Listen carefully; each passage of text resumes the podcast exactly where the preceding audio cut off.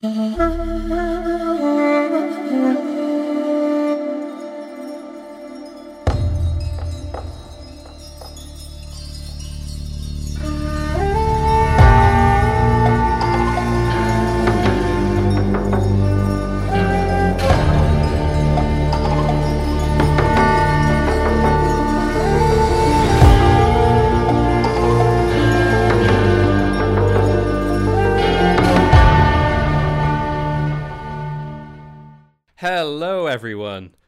welcome back to the Mondaylorians, a casual podcast discussing all things Star Wars every Monday.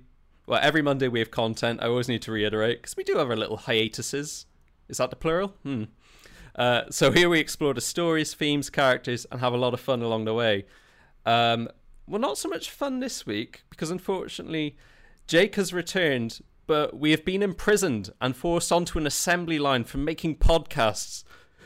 And so this week we'll be assembling a podcast about episode 8 of Andor, Narkina 5, directed by Toby Haynes, who's returning from the uh, initial trio of episodes released, and written by Beau Willimon, who's, I think, most well known for rebooting House of Cards for Netflix. And I met him once, so I do consider him a very close personal friend uh, because I've got a huge ego.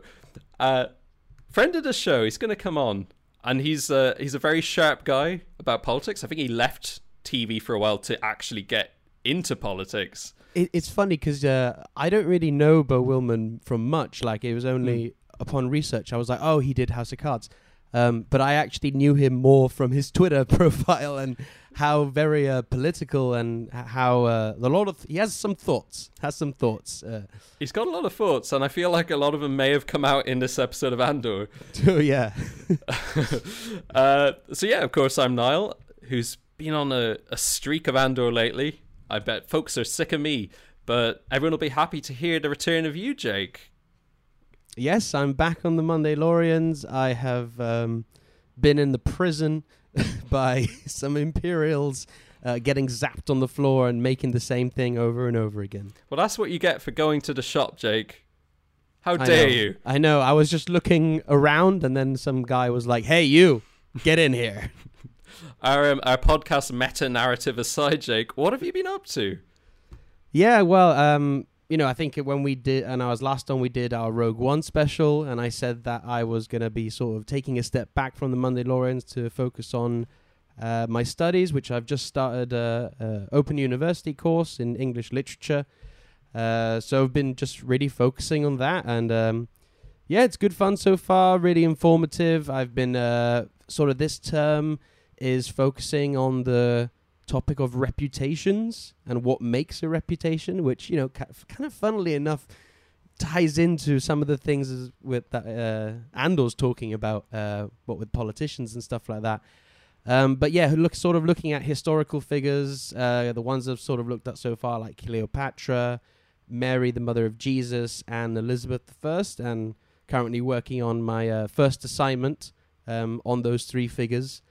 Uh, but yeah, really insightful stuff. Stuff I found, you know, stuff I um, well, kind of the whole point of the module is that you think you know what this person's like through history, media. You know, you you get your own sort of uh, sense of the reputation of this person. But then when you actually like peel back the layers and discover more about these people, you're like, oh wow, okay, no, I have a very different perception of who this real person is. And in some cases, if they they, they even were real. Hmm, it's almost like making a prequel show about a character from a movie. I know, right? Oh, what what interesting times we're in. I know I noticed this earlier, Jake. I thought this was really funny. But since you've gone, you're doing this course, and with my day job, you're a student now, and I'm a teacher, which is just a really weird. Oh yeah. I, d- I don't want Oh, to make that the dynamic of the show because that would suck. but I just thought that was quite funny. Uh, Mr. Glynn, Mr. Glynn. Uh, Oh, do- oh, don't. Mr. Glynn is my father's name.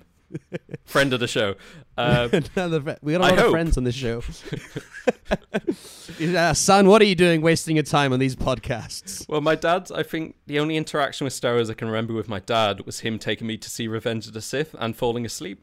He's a he's a great one for falling asleep during movies.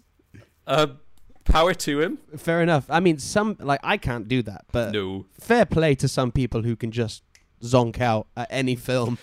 I- I need to mention. I think you'll find this incredible. My my good friend Ross, who won't mind me telling this story, he went to see Dune last year, but he had to leave before the end because he had to get a, a bus home for work or something. And I was like, oh, well, that sucks. Well, we're going to see Dune for the third time. Do you want to come along and like see how it goes? He was like, oh yeah, yeah, fine.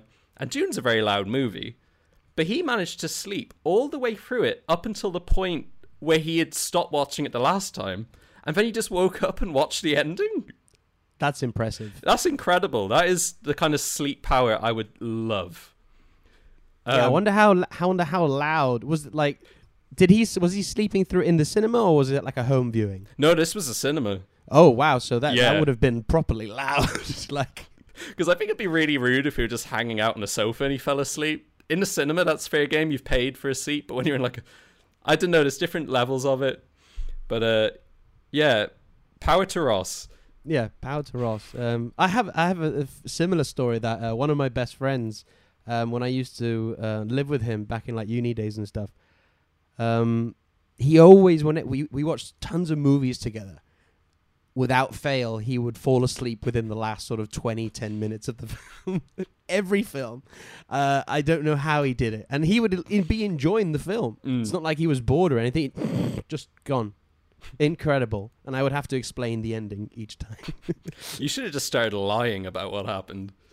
I did think that. That would, that would teach him a lesson for always falling asleep. Then they all died. Uh, then they all died. It's very Shakespearean. yeah. Uh, so speaking of teaching, uh, day of recording, this is my midterm. So I am going to go back to a time-honored tradition and open up a lovely beverage. ah, yes. Well, you know what? We're, g- we're going to be talking about the party happening in Mothma's apartment. They're all having weird drinks with fizzy worms in them. So uh, I think it's uh, it's a good time to have a drink. Yeah, I never thought Chandrila would be the planet with like weird space tequila, like I the know. worm and all. But Um, if there's one request I can make uh, to ask Disney is that um, by the time I eventually Galaxy's go to Galaxy's Edge, I can go to the bar and order one of those and put like a gummy worm in there or something. I hope it's authentically disgusting because, as they point out, that is the point of the drink. Drink, yes. So and Perrin with the, with the two worms in his, he's Oh, going wow. for it. yeah, the lovely, lovely lout of a husband of hers. oh, we'll get into him. We'll get into it. But Jake, until you mentioned it at the start, I forgot that. Of course, we talked about Rogue One, and that's where I got confused. But you haven't gotten to talk about Andor at all. nope, the haven't been on. Nope, my first time on here. So, Jake, uh, what do you think? What do I think? What do you Wow. think? Uh, what I think? Just say it's Um, a, just say it's a piece of crap, and that would just throw the show off completely. No, I wouldn't know where uh, to stand with you. I tell you what, because and I've been really thinking about this, because especially with um, some of the online uh, reactions to it, and other fans and people I've been speaking towards and stuff, um, I have thought that this show was exactly the show I was kind of expecting in terms of where the story was going, uh, and definitely thematically. Um, but it is presented and executed in a way that I wasn't expecting at all.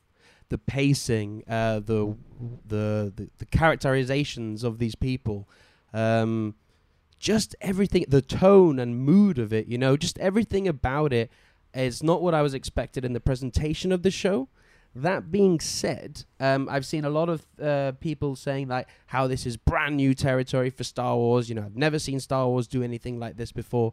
And to some to some people, I would say yes in its presentation, but I would say story wise and thematically, I think it's perfectly in sync with everything we've seen with Star Wars before. It was what I was expecting from an Andor show to be, um, but it just has less of that zip bang pow adventure, serial pulp adventure that I'm so used to with Star Wars and love with Star Wars. That it's taking a more political approach, and you know, Star Wars has always been political, as we as we speak about, as we've talked about before. Um, sometimes it's more direct than others, um, but this one is right in your face, very direct about what it's trying to say, the messages, the questions it's asking. Um, and I really love when not just Star Wars, but any sort of sci-fi, fantasy sort of uh, story asks the hard questions, you know, and gives you something to wrestle with, and really, and every time I finish an episode, I'm just sort of left a bit speechless and really deep in thought of everything that they've presented to me in that episode and really thinking about it. Um, and I think that's a testament to how this show's being construction uh, constructed. Uh, Tony Gilroy and, and his team and uh, all the cast as well. I think it's been an absolute phenomenal show. Um, but and uh, but I have struggled in some sense because of how um, sullen the show is. You know, what a somber mood it can be. And you know, sometimes I've had good days and I've been like, yeah, I'm feeling great. Uh, you know, uh, I'm in a really good mood, and then I sort of think, oh, I have to watch Andor now, and that's going to really. And I've struggled with that. I've been like, oh, do I want to watch that now? But then I thought, no, let us just watch it because it'll be a good sort of. So I've struggled with it in that sense, um, and I struggled with some of the the the structure of the earlier episodes as they're sort of presented in arcs. Mm. So like the first couple of episodes, I thought they ended quite abruptly. The same for like three, no, so four and five. Um, but I haven't really got that problem with these last couple of episodes. These have felt more like very standalone episodes, definitely leading into what's going to happen, but not relying on the next episode to get the full picture. Uh, but overall, I think this is a phenomenal show, and I'm very, very impressed with uh, Lucasfilm. Yeah, there. Yeah, no, I agree with you because I had I had mixed feelings on the thoughts of like, oh, is this completely new grounds? But I think uh, tonally it is for the, exactly the reasons you just said, and especially because I think with the Disney Plus shows we've been used to like every episode having like uh, a kind of action set piece in some way or another, and these don't. These are just fine Mm. to be entirely conversational or have not action things happen, but not necessarily what we think of as Star Wars action. Yeah, no, no, no pulp type of action. Yeah. Very, I don't know if we've had any corridor shooting uh, in the show so far. I I'm might be wrong, th- I'm trying to think now. I don't think so. No. and I don't know if that was uh, an intentional thing they thought of, or it's just very funny because that's something we talk about a lot on the show.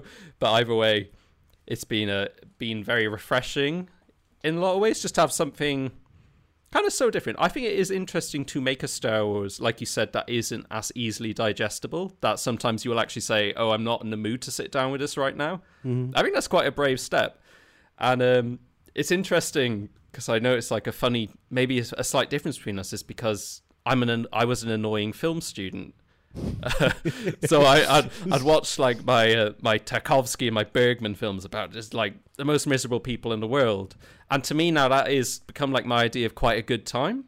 Where those are like almost Right, comfort yeah. watches. So like Andor, I watch Mhm. it every morning it comes out. I, I make a big cup of coffee and I watch it. and just seeing like terrible things happen. So see, I- this is uh, this yeah, that is the difference between us because with Andor, unlike maybe the Mandalorian, especially, like I was really excited in the morning of the of the episode of watching it first thing because it kind of reminded me of you know Saturday morning cartoons and that whole pulpy adventure sort of thing. This is like a funeral morning show. Yeah, that's exactly. I, I, when I wake up for Andor, I'm like, I can't watch that first thing. I need to, I need to go through my day first. Um, and it, it's it's an evening watch for me and my girlfriend, uh, which we've been watching it together. Oh, has she been enjoying it as well? She's also been enjoying it as well, and it's interesting because um, she's also doing an open university course um, Oh. On uh, criminology and sociology and stuff like that. Ah. So she's really engaging with some of the stuff and the themes that that Andor's talking about as well. Like she's she loves Star Wars, and not as Mm. much as maybe me and, and, and us us nerds. That'd be no, she- difficult in that, that, house would be have two difficult. people But on no, the same she level. she she is a Star Wars fan, and you know she'll be coming with us to celebration uh, next year. Oh, great. Yeah. Um, but she is she has said like this is a show that I have not really thought Star Wars could go to those depths before, um, and and talk about these real world issues. And Star Wars has always like again, Star Wars has always done this, but it's always been more George's style of showing rather than telling Yeah. and, hi- and hinting at, like we got with the prequels and stuff. Was while just, I was just going to say, Yeah. our, our episode question deals with this quite in a quite Yeah. an interesting way. I'm, I'm looking Yeah. forward to what you have to think. Well, I'm looking forward to, to seeing that question. Um, while this is very much, it's telling you. You know, there's pieces of dialogue that are like, "What is public order?" and Hmm. it's asking you, the audience, the question, and asking you to wrestle with that and think about that. It is like they've made a whole show based off the um, well, I'm, I'm forgetting. That's really bad. I was going to bring up the, the quote from episode three: the applause, sound of democracy dying. What is that Oh, quote yeah. again? Um, so this is how liberty dies with thunder's applause. Yeah. That's it. Thank you. Yeah. Uh, sorry to Natalie Portman. There, Sorry, for yeah. get- for getting that that very good line. Uh, yeah, no, I agree with all that, and uh, I find it really interesting that your partner is studying criminology because I wonder is she watching this thinking like, how would I catch that Cassian Andor? I think she's she goes to the, to the more the angle of like, um, not so much how can I catch Cassian Andor, but why does Cassian do what he does? oh right. Yeah. I, I'm just exposing my ignorance about what what Well, no, th- is. th- there's there's different forms of and different types of it. I don't really know much until she's explaining it to me. Um, but she's more interested in the uh, un- trying to understand the criminal sort of an- aspect of why do they do what they do and uh, and what are the conditions Mm. that they are put in to do what they do, which again is very prevalent for what's going on in Andor when we look at pl- uh, planets like Ferrix. Um, and um, Aldhani and what's going on there. So yeah, I, yeah, love it, love it, man. It's all connected. it's all been a symbiont circle, as uh, Obi Wan would say. Obligatory me talking about another show, but but has your partner seen Mindhunter? Yes, yes, we've watched that. It's incredible. It's so good. I only finished Love it for it. the first time last week, and uh, Oh, yeah, uh, so Netflix, get on it. Bring yeah, get, get- that season three going. Come on. Come Stop it with the Stranger Things. Give me a Mindhunter. Oh, but I digress. I'm got. Yeah, she's actually um, she's read the book as well. What the Oh, wow. series is based on. So That that I do want to read. So uh, enough. Of, oh, it's enough about Mindhunter. I need to cut myself off before this becomes a different show podcast. yeah, let's uh, let's move away from serial killers and talk about oppressive governments. yes, the stuff we like. Um, well, we we almost have to. We live in the UK. um, oh dear. So, Jake, this is a question. I was thinking about watching the episode uh, on my rewatch earlier today, and I was finding it really interesting, and also based off a tweet I saw, uh, which I'm going to try and quote, which was someone saying, What they love most about Andor is that all these serious discussions are happening and all these big themes are being discussed, but at the same time, at any point, one of these characters could run into Jar Jar Binks. And it's just this concept of because this feels like a more grounded take on Star Wars, because we don't really have, say, uh, the Jedi, the Force, the more mystical elements. We'll say this is more based on the the retro futurism kind of 70s stuff that we're used to. Mm. I'm getting a lot of um, Blade Runner vibes. A lot of Blade show. Runner vibes, absolutely. But do you think removing some of the, these elements might limit the showrunners in how they can tackle certain political topics? I was just thinking of like the original trilogy, of course, has a lot to say about uh, Richard Nixon and Vietnam. Uh, direct quotes from George Lucas, what they're about. The prequels, like the Middle East George Bush stuff, and the sequel trilogy, which I think a very underrated aspect is its idea of the rise of neo-fascism. Mm-hmm. I always thought it was a very strong theme of it. Um, but what do you think? Because I've always felt what I loved about Star Wars always was the fact they could combine almost like Eastern storytelling of like what would you say like Buddhist parable or mm-hmm. Arthurian legend with kind of contemporary political issues. And mm-hmm. Andor, I think, very deliberately avoids these. Do you think this is a limitation or this is a strength? I said a lot of words there. I sounded smarter Yeah. than I am, but I'm not. I please. I so I don't know. It's that's it's a very good question. In terms of is it a strength? Now I I, I want to make this clear. It's not a strength in the terms of like every show should do this No, yeah. because because th- th- this is what makes a good show. I think it's a strength for this show specifically, and what Tony Gilroy and team are trying to do here is when you're pushing these provocative themes, sometimes it c- the moment can be undermined if you have a bit of comedy um, or a bit of pulpy whiz bang fantasy adventure. It can almost take you out of the realism of what's being discussed. So I can understand, and especially looking back at Tony Gilroy's previous work, him going, I don't really want any of that. Uh, he's very vocal on his thoughts on Star Wars. He doesn't hate Star Wars or disrespect Star Wars. No, he respects Star Wars. He appreciates it. It's just not his thing, you know. Um, which I, from a certain point of view, I can go, yeah, we need more of that within Lucasfilm making these projects, and we also need people like Dave Filoni doing their, you know, really deep lore Star Wars fandom type of stuff. Um, for this show, I think it's a big strength. Um, is it a limitation? In what sense, though? Like in limitation of its appeal to a wider audience? I suppose. I mean, possibly because it, it is just, all, just an entire hypothetical, but maybe limitation in kind of stories you can tell. As in, do like Jedi, Sith, or Force users in general add an extra element they can play with? Because like I've always seen uh, the prequels, especially, have a lot to say about organized religion, and maybe that is just going to be their thing and kind of left out of Andor.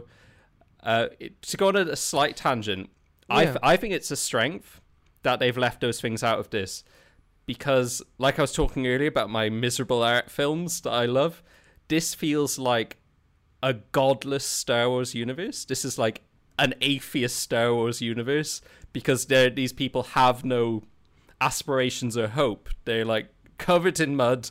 They do these terrible jobs every day, and now they're under this like horrendous punishment for minor offenses. Uh, So- the, quote, the quote by um, Andy Serkis himself. He says, "If you lose hope, keep it to yourself," sort of thing. Exactly, which is just like the antithesis of a, a new hope, isn't it? Yeah. Well, even Rogue One, like Even with, Rogue One, yeah. with with Andor himself saying rebellions are built on hope. It's, but I like what they're doing here because we need to get to Andor at that point. You know what I mean? So Yeah.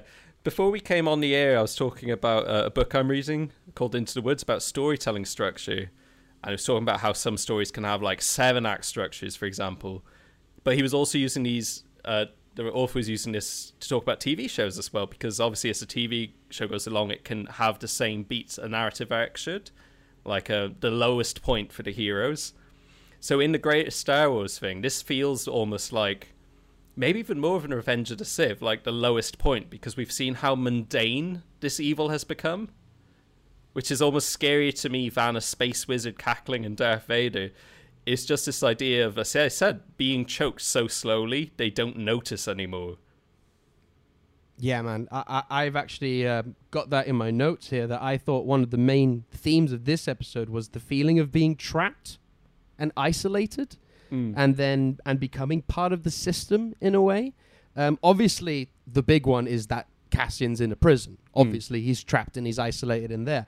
But I think it's with all the other characters this theme of of Luthen feels like he's also trapped within this system and he has to do certain things.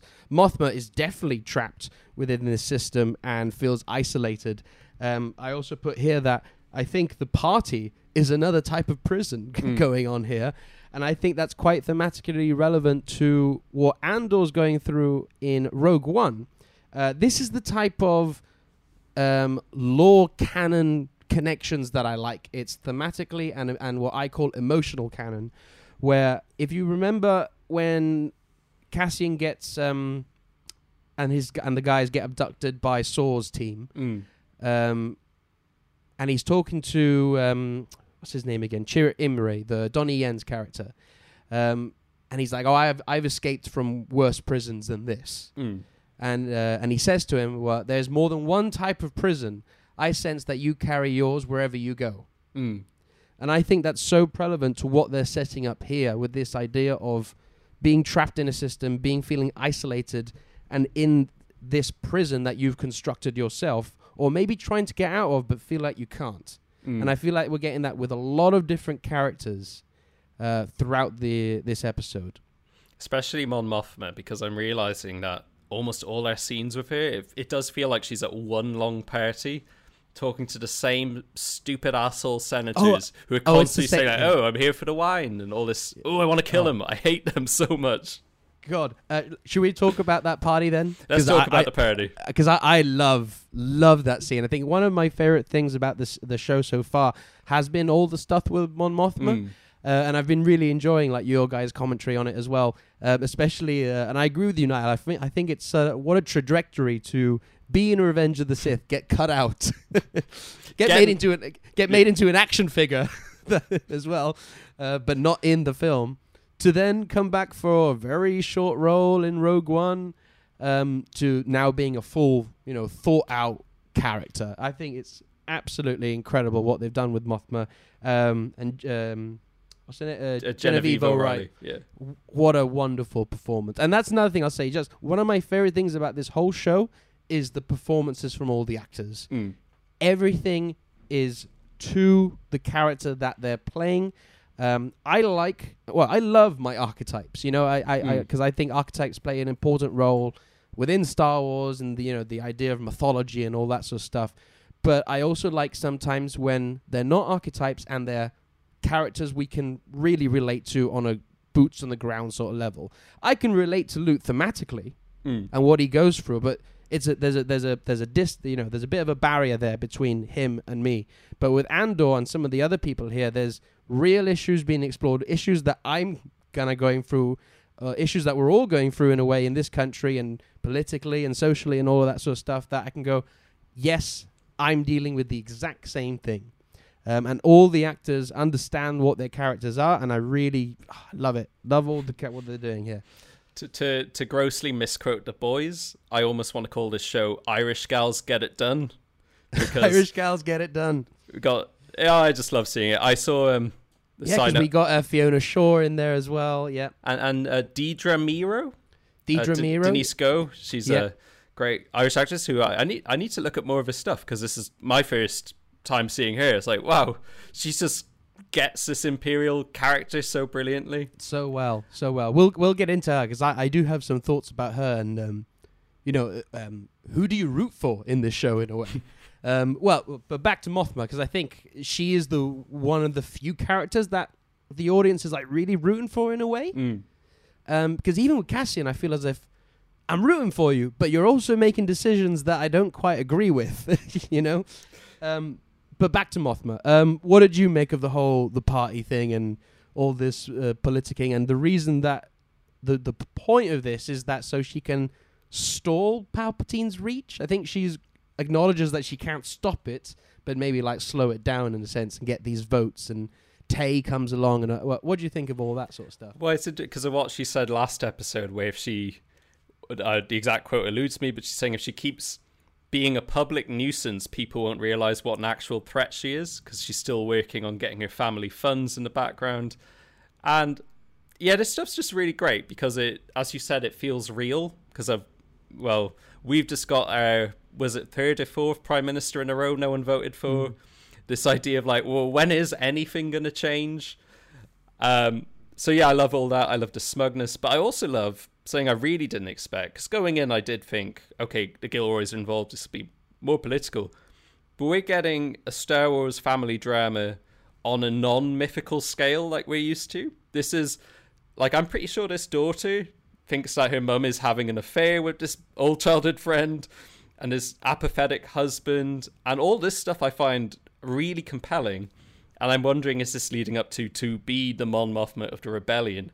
She mm-hmm. is going to lose her her family, her immediate nuclear family, and I think that makes for a subject I always say. I think I've said every episode could be compelling enough to be its own Mon Mothma show.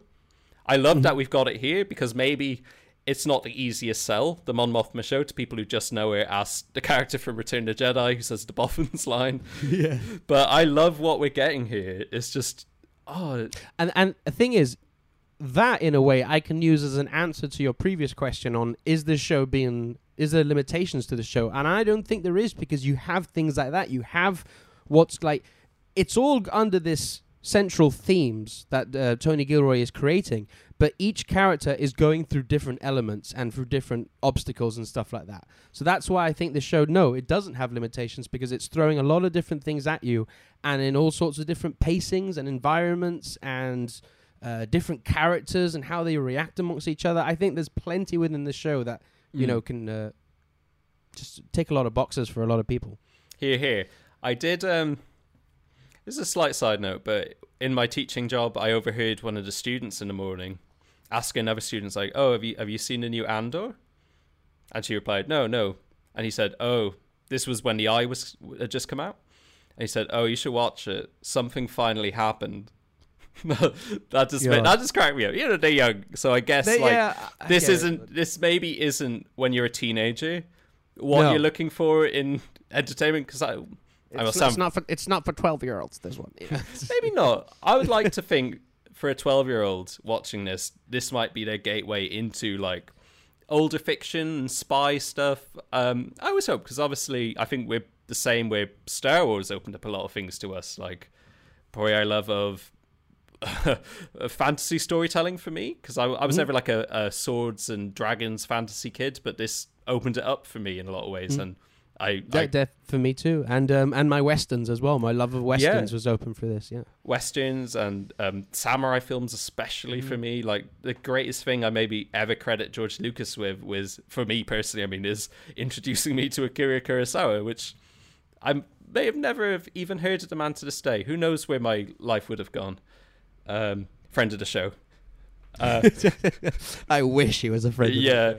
Imagine knows? getting him on. So, Oh. what do you think of uh, Star Wars? Kurosawa. um, well, I, I wanted to go, get back to Mothma because there, there's something um, I wrote down here. Some of like the pieces of dialogue they were they were they were talking about is incredible, um, and it really made me think of you know real life politics in a way, and and what we're currently going through in the UK, in Mm. the US, and other countries around the world.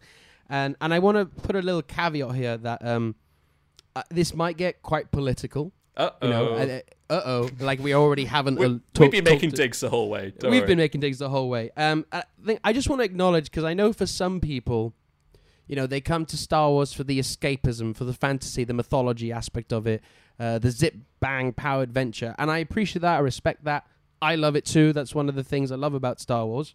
Um, and you can choose not to engage with the political stuff, but I think with something like this, with Andor, it's shouting it at you, and it's asking you to engage with it.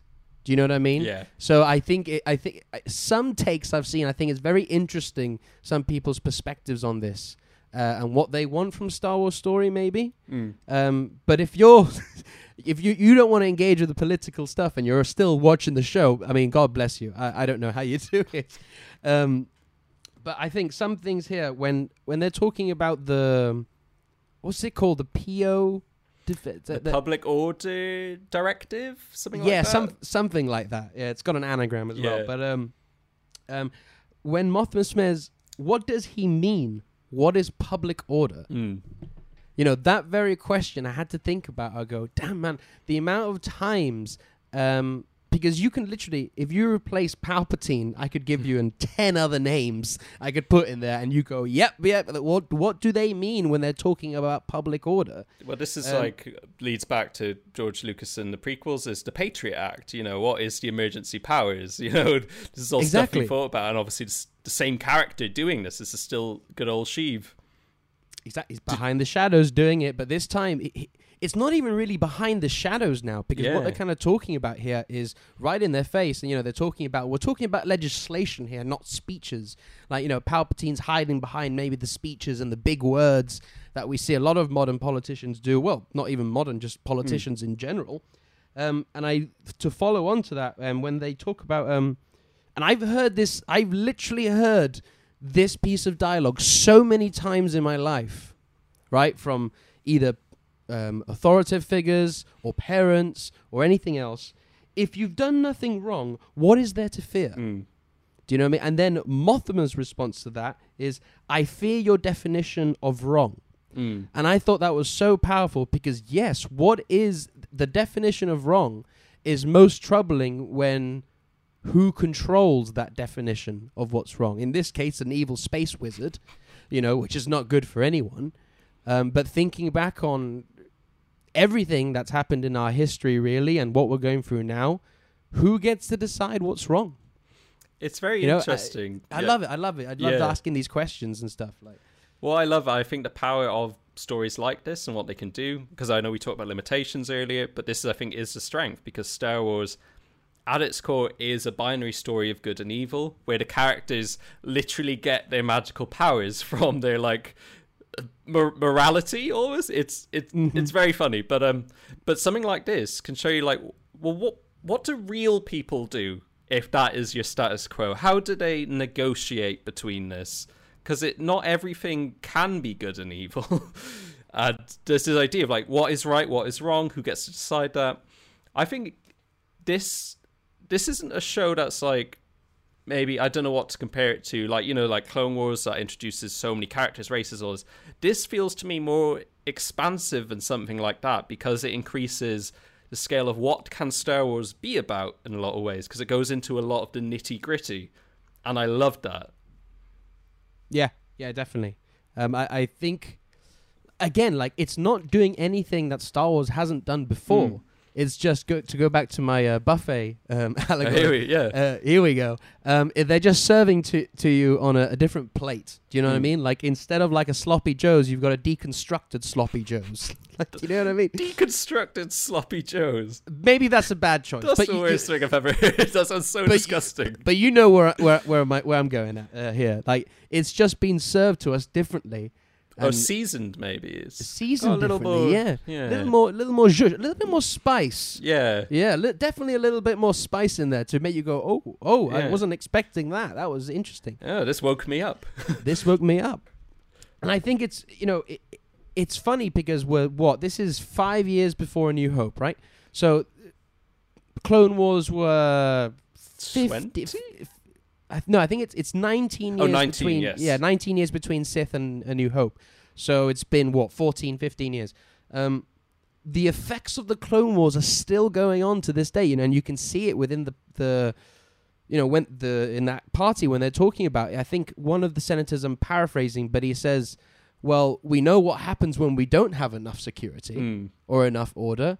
You know, I think he's probably referencing Aldhani, uh, but I also think that's more referencing what happened in the Clone Wars. You know, Yeah. and this lie that Palpatine fed to everybody of like the Separatists are this evil organization they're going to take over and all this sort of stuff. Um, and it it still makes me think about again modern politicians saying about immigration or people of color or minor ethnicities coming into their country and say, "Hey, look at this other." That you need to be afraid of because they're going to come and take your jobs and do all these things. You know, focus on this because this is the only problem. This is what's going to ruin our country. You should feel threatened by this. And then, you know, the it's all smoke screens really to see to blind the the general public into thinking a certain way. And I love how when the guy's saying that and they're all talking about it, Mothma asks like, "But do you actually feel threatened?" You know, or is it just what you've, be- or are you just believing what you've been told to believe by um, Sheev? Um, I thought it was very striking, based on what you're saying there. The very first shot of this episode is uh, a black man being processed into a prison. Uh, a lot, obviously, Cassian Andor as well is um, is it, it Mexican? Diego Mexican, Luna. yeah, Mexican. I don't mean the character is Mexican. That would be a, a strange No. lore anomaly. no, yeah. this is the one character from Earth.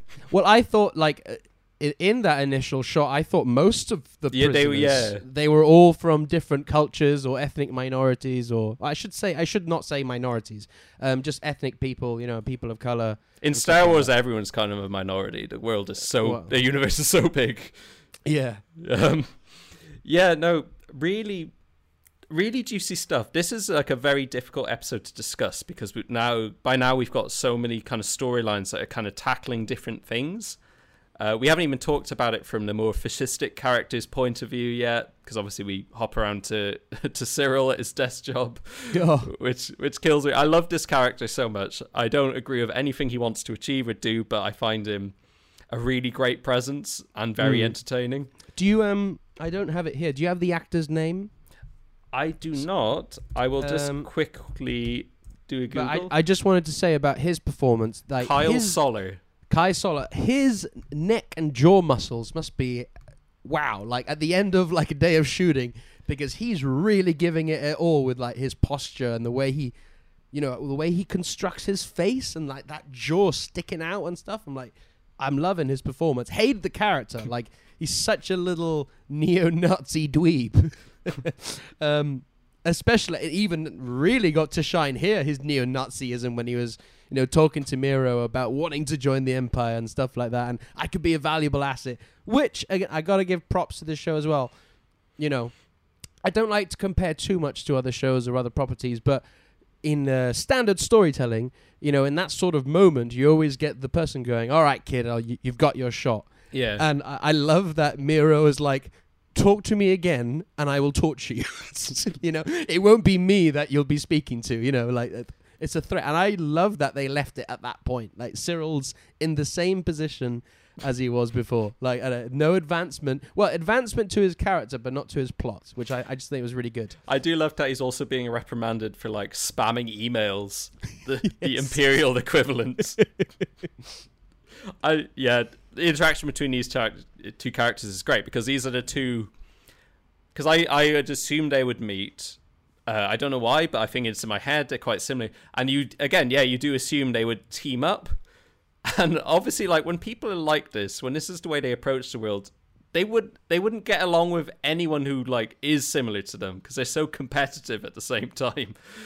Like this is just so such great villains. I love because we've had it for a while. Like I think we've always had some great imperial characters, uh, and sometimes they can err on the side of more buffoonish in like how their caricatures, the stiff upper lip kind of thing, especially with our British ones. But I love that everyone in Oh, this it's is- always thinking of um, what was? I can't remember his title, but Ozzel from uh, Empire Strikes Back. Yeah. Admiral Ozzel. Yes. Admiral, that's it. Admiral Ozzel.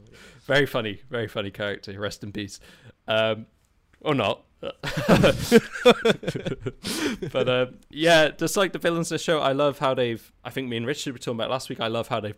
Yularen is back, and they've made him, you know, someone you're used to these space adventures and Clone Wars, and he's like, oh, he's just like a. Oh, I, I can't even find the words to describe what an unpleasant individual he is. To Oh, watch. just that moment when Meero's like giving her her presentation, and he's like, "I'm listening." Like, Mm. you know, carry on then. But again, like I suppose, like we were talking about in Mon Mothman's parody, the the effects of the Clone Wars are still so fresh for him. A man who served maybe on more of the most important missions than any other civilian Mm-hmm. per se, and so that has definitely warped his perception of the galaxy, especially having to lie told to him that all the generals he worked with were actually part of a conspiracy to overthrow a republic. Yeah, but I lo- then even even in the Clone Wars, I always thought Yularen was like just one step behind Tarkin in a way of like, eh, like his sense of morality and you know what do the job, and he did some have some issues with the Jedi and how they operated things and stuff like that. So I'm not totally surprised that like this is where he is. You know, it makes total sense, and he's in cahoots with Palpatine. You know, he's best buddies with him. So. Yeah, it is very funny. The Clone Wars in general is a show that so many of the most evil people in the galaxy, who came to be the most evil people in the galaxy, were like the protagonists of the show aimed at very young people for years. There's a very funny old, I don't remember the comedian, but he had a whole bit about how his son was watching and loving Clone Wars, but never watched the Star Wars films. And his son would always be asking him, "It's like, oh, I love, I love Anakin and Rex. They're gonna be friends forever, and all this." And he's Oh, like, no. "Oh, how do I tell my son what happens?" Do I what? Do I play Revenge of the Sith for him now or. Not while he's still a youngling. no? Um, so yeah, I suppose now we're in a nice period. We can bounce between like any episode specifics we want to talk about. Uh, Jake, I know you've got some extensive notes, so maybe we can see like where we align. Uh, yeah, well, um, I guess to maybe stick to the Mothma sort of topic of it all, um, I found it really interesting uh, the little detail about uh, Mothma's supposed, and I put question mark, arranged marriage.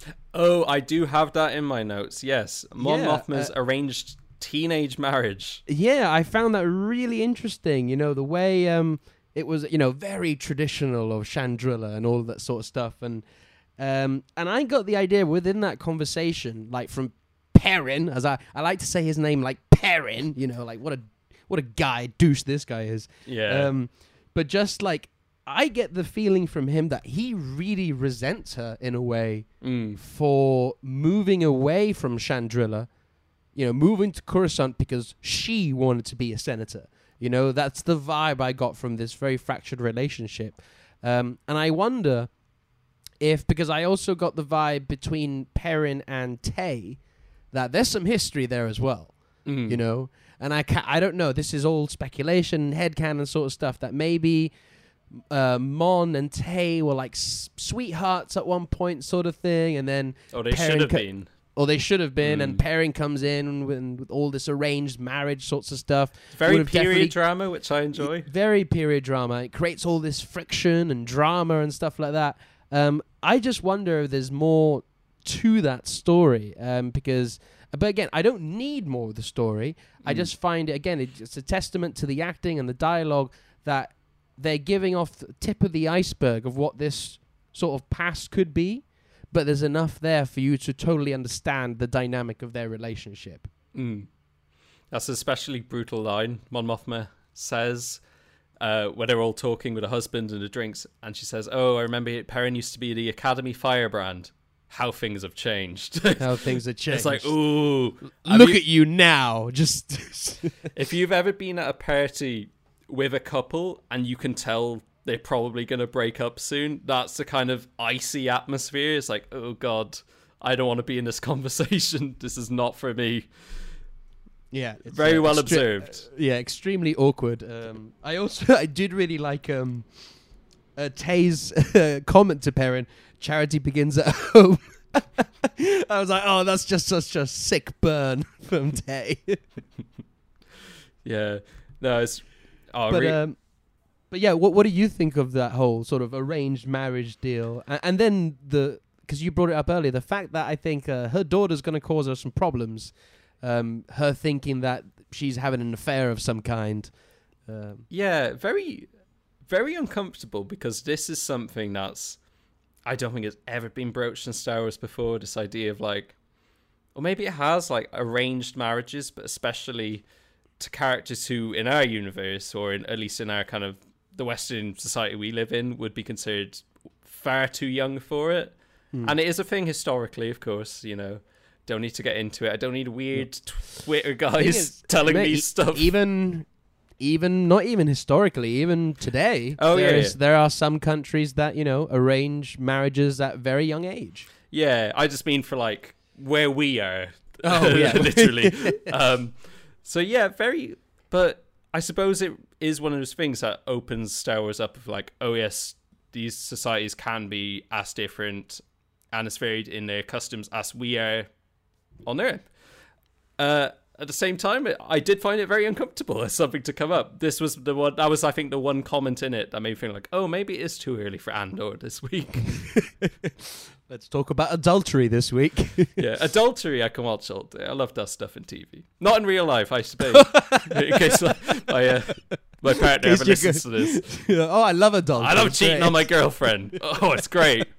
Oh, lads, lads, lads. Football, football, football. I don't know. Um, Oh dear. moving on. Uh, I suppose I, I wanted to bring this up because this was the the biggest surprise. Because I, I think last week I was saying to Richard like the kind of idea of the fan service cameo in this show is more like oh that great actor has suddenly appeared. I didn't know would be we, in the show. we we talking about Saw Gerrera. Uh, oh no, we've got one before that. We've got uh, the circus came back to town. Oh, of course, of course, Cir- circus. Yes. Um, as as I've got here written in my notes, somehow Snoke has returned. and I don't know.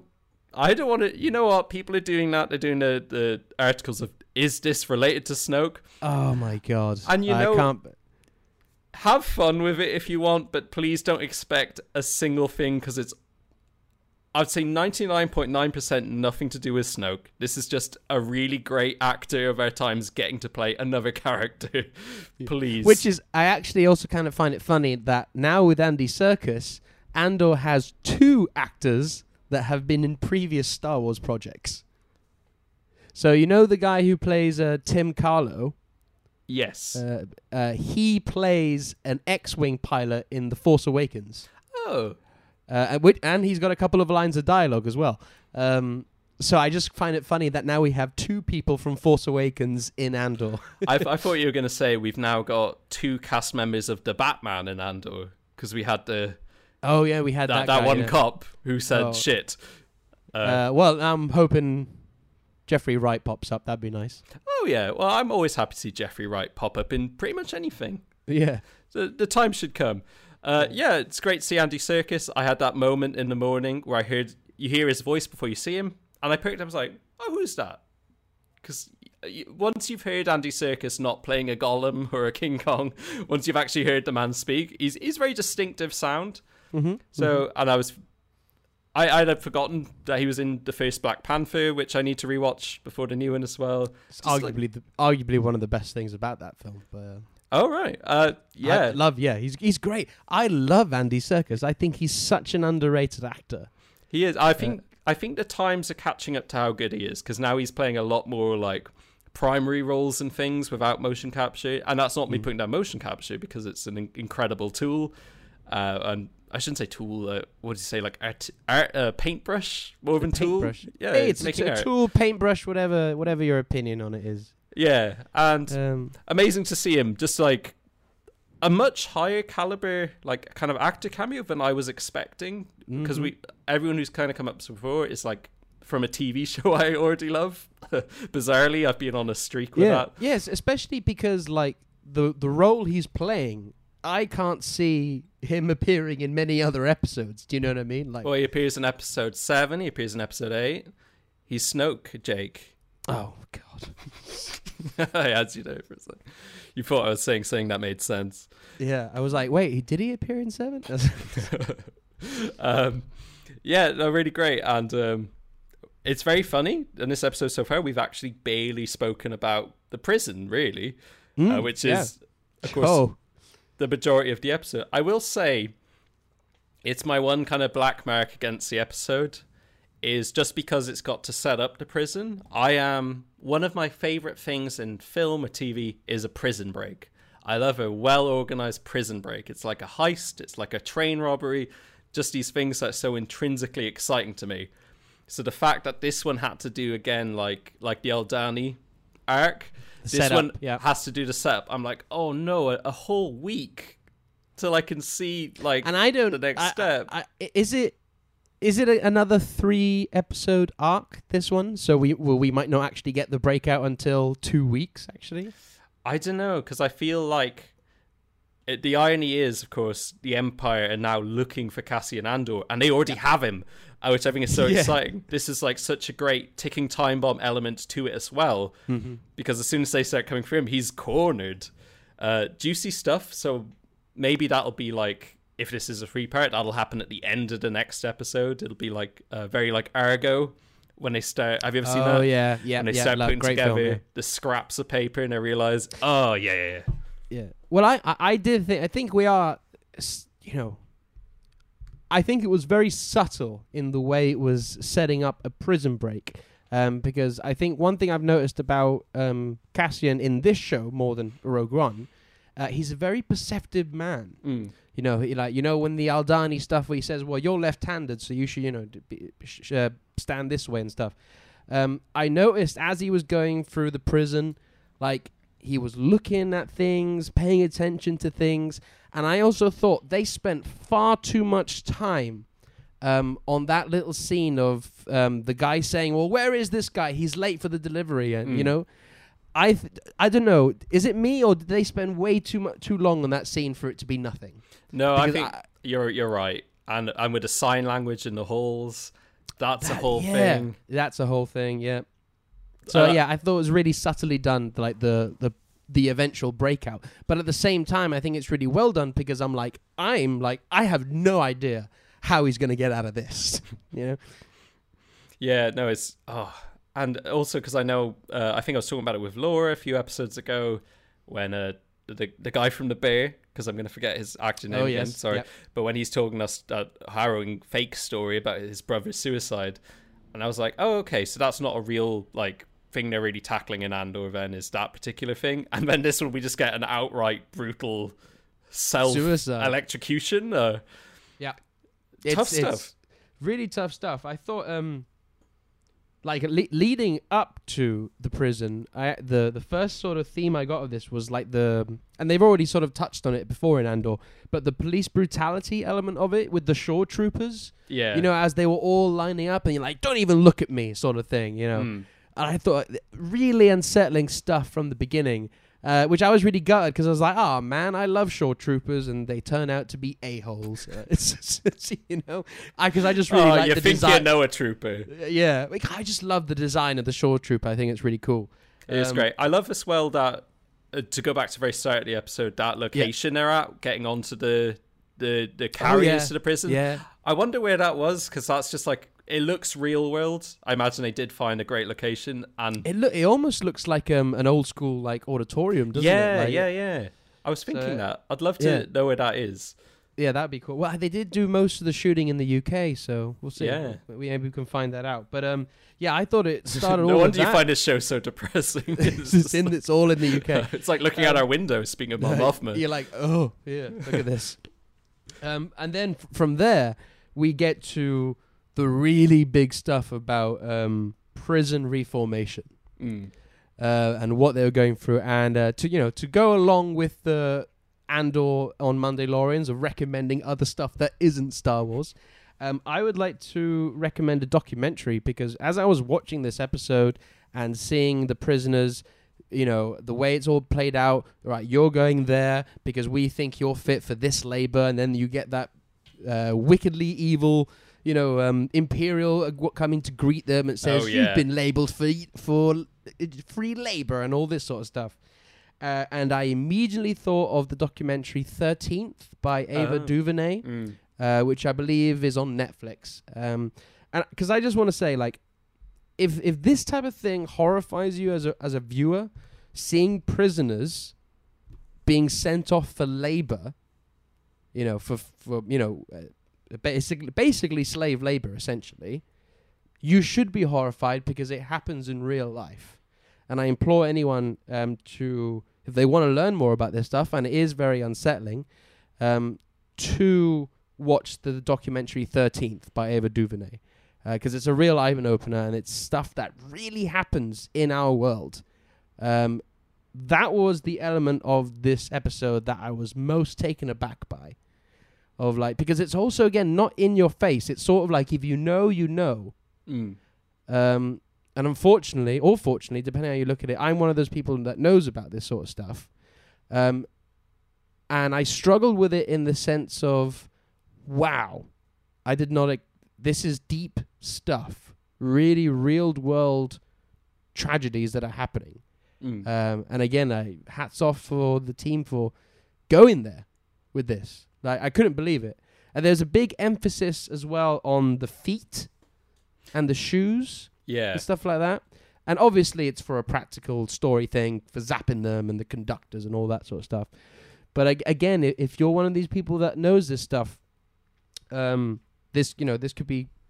I understand if you want to back out now, but I just say that there was times during the World War II and um, during the Cold War in the Soviet era where Nazis and Soviets, as a way of demeaning people, one of the first things they would do is take off their shoes and get them to walk barefoot around the place. And it's seen as a way of just taking things from you, taking your comforts, taking your luxuries. Uh, so I thought that was quite powerful that they kept on showing those feet, you know, those shots of the feet. I'm not saying Tony Gilroy has a foot fetish or anything like that. Not I- like Quentin Tarantino. Yeah, I, I am annoyed you had such a profound thought on that because when I saw the episode, I just thought, "Ooh, Tarantino would like this." Ooh, uh, uh, I did think that as well, but uh, um, but I was uh, I just wanted to make a point. I think that is something really powerful of what they've done in this episode.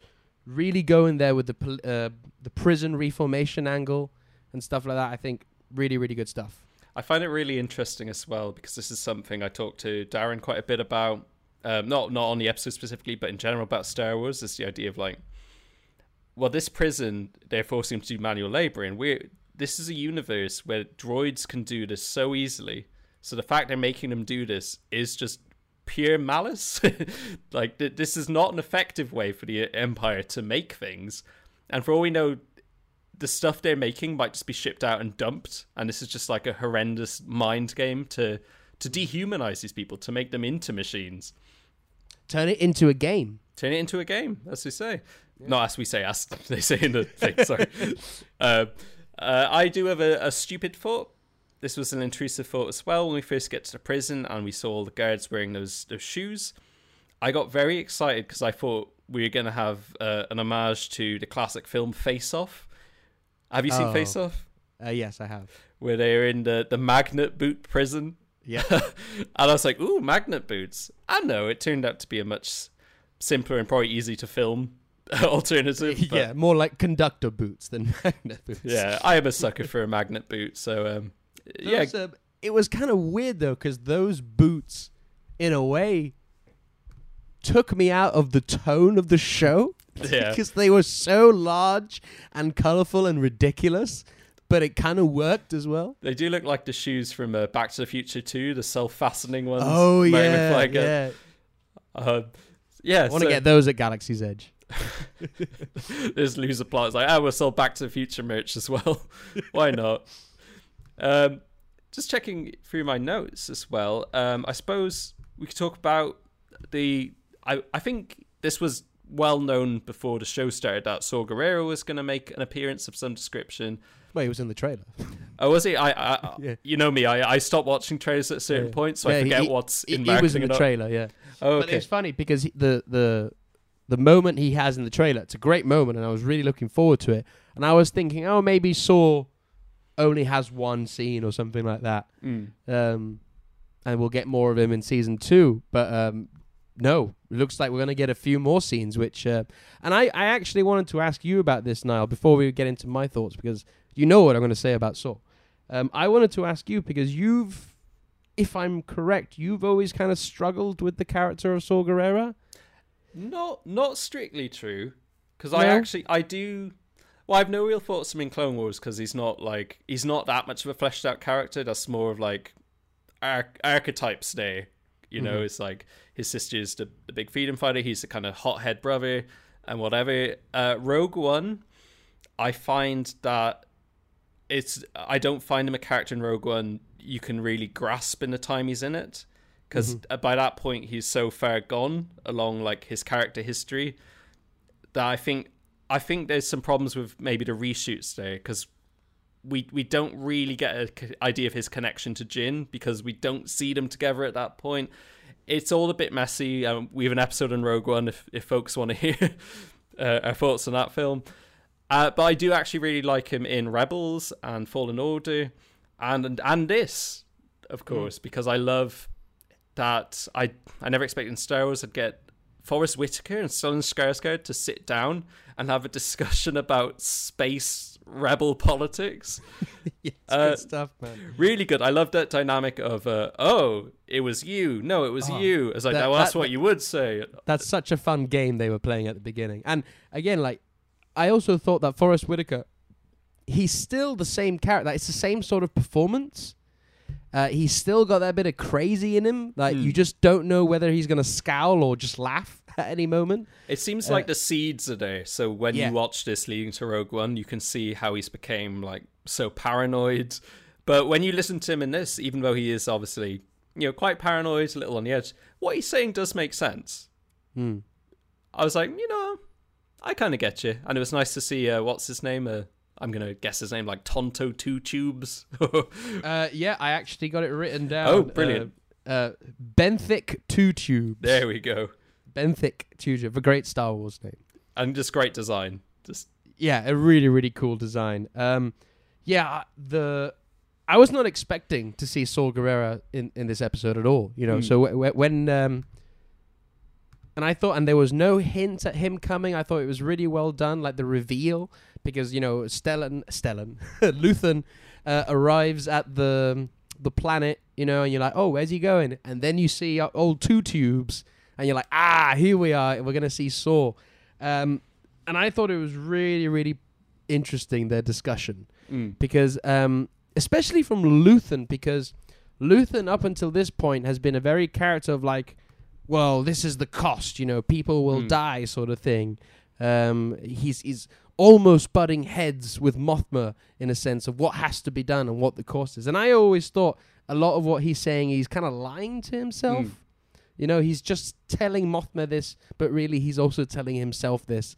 Um, he's saying these things, but I actually do think he does care about people and people's Mm. lives, maybe more so than Saw, because he's asking Saw for like an attempt of, you know, an attempt for unity, for everything to. He's saying we're not going to all do this. Whatever I think, can't remember what he says. Whatever our ideal is of victory, it's not going to be by any one person, sort of thing. Mm. Paraphrasing, but it's along those lines, sort of thing.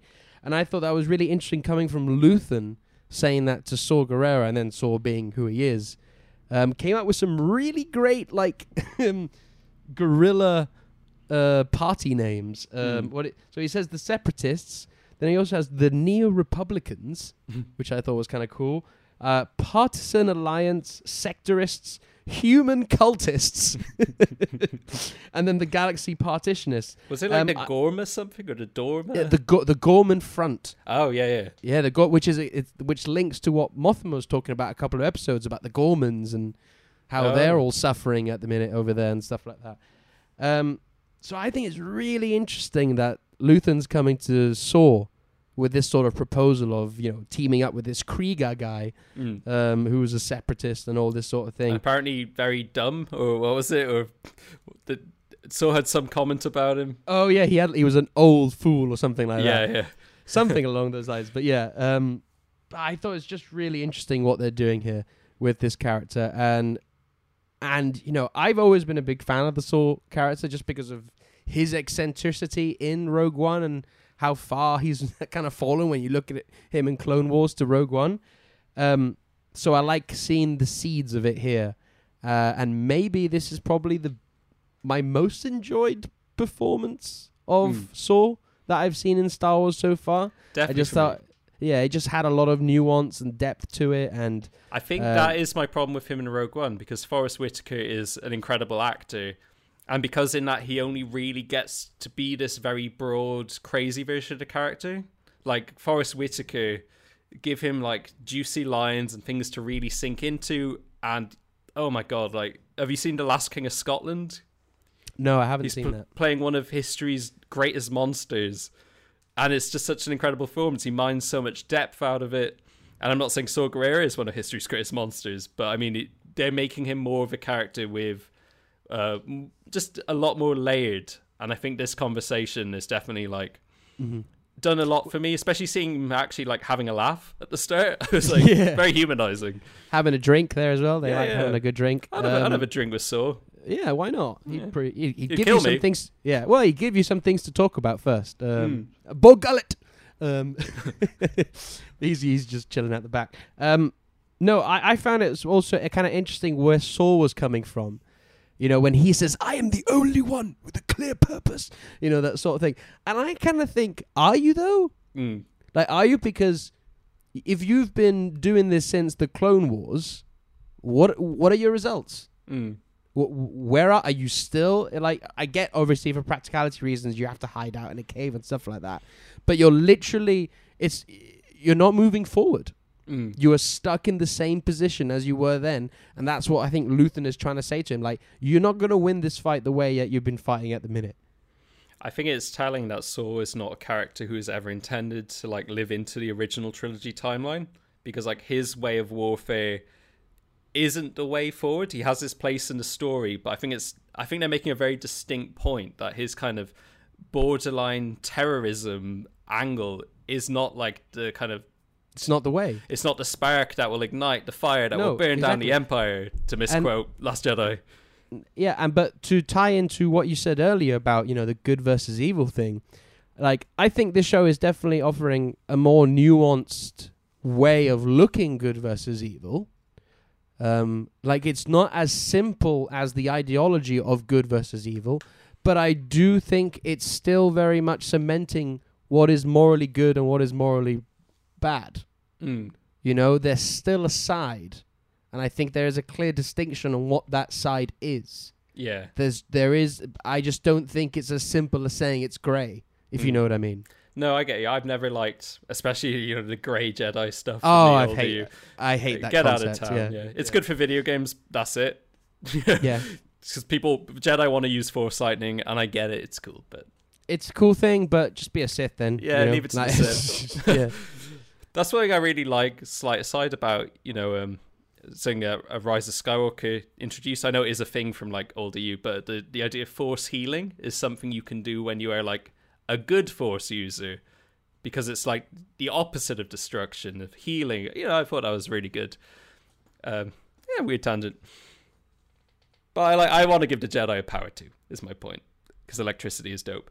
Uh, to backtrack us slightly, Cool, cool. just talking about Luthen because the scene before Saw Gerrera, we get this amazing scene.